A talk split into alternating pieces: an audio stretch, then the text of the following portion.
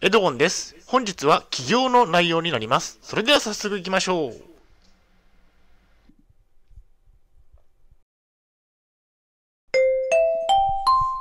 はい、H キャップチャンネルにようこそ。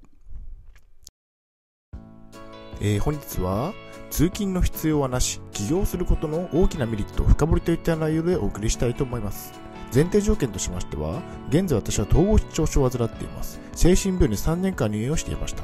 借金がありますね。大変申し訳ないんですが、ポッドキャストの方は写真が見れないのでご了承ください。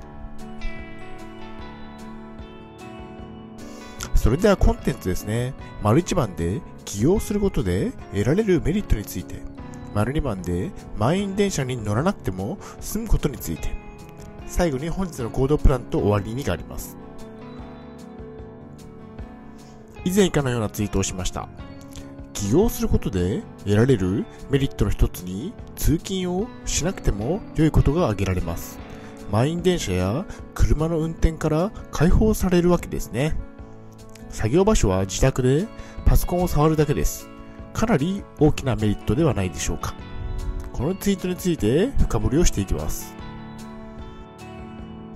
ではまず丸1番で、起業することで得られるメリット。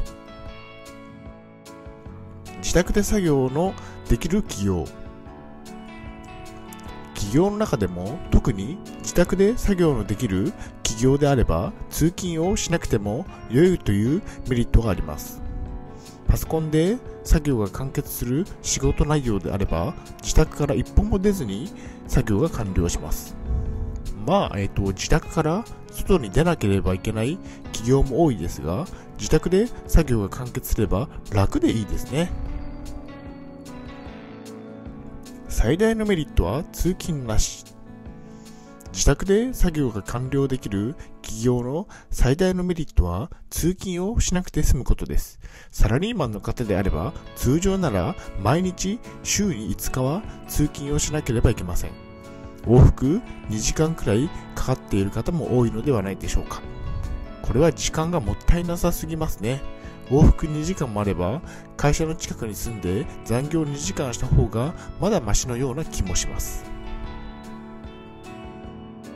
次に丸2番で満員電車に乗らなくても済むことについて。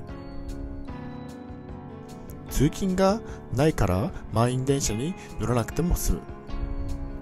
通勤がないため満員電車に乗らなくても済むようになります。サラリーマンの場合在宅ワークでなければ基本的には通勤をしなければいけませんねえっ、とキツキツの満員電車にはできれば乗りたくはないですよね満員電車に乗らないだけで幸福度は上がる。満員電車に乗るとストレスになります。それだけで幸福度は下がってしまいます。その反対に満員電車に乗らないだけで幸福度は上がるものですね。ぜひ満員電車に乗らなくても済むような生活を手に入れたいものですね。統合失調症と満員電車。統合失調症などの精神疾患を抱えているだけで満員電車のストレスが大きくのしかかってきます障害者で満員電車に乗るのはさらにきついでしょう障害者であれば満員電車に乗らなくて済みたいものですね結論としましては満員電車はストレスですなるべく乗らない方が良いでしょう工夫をしてみましょうはいお疲れ様でしたありがとうございましたそれでは本日の行動プランに入っていきたいと思います。起業しましょう。自宅で作業ができると良いですね。満員電車は避けましょう。起業して自宅で作業ができると良いですね。満員電車は障害者にはきつすぎます。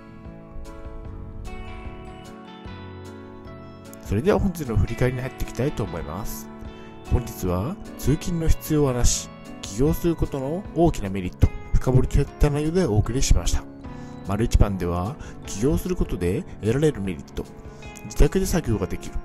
丸2番では、満員電車に乗らなくても済むことについて、満員電車に乗らず幸福度は上がる。はい、最後に終わりです。最後までご覧いただきありがとうございます。ブログ H アップを4年間運営しています。Twitter もやってます。チチャンネル登録、いいねボタンを押していただけると嬉しいです。また次の動画、ポッドキャストでお会いしましょう。病気の方は無理をなさらずお過ごしください。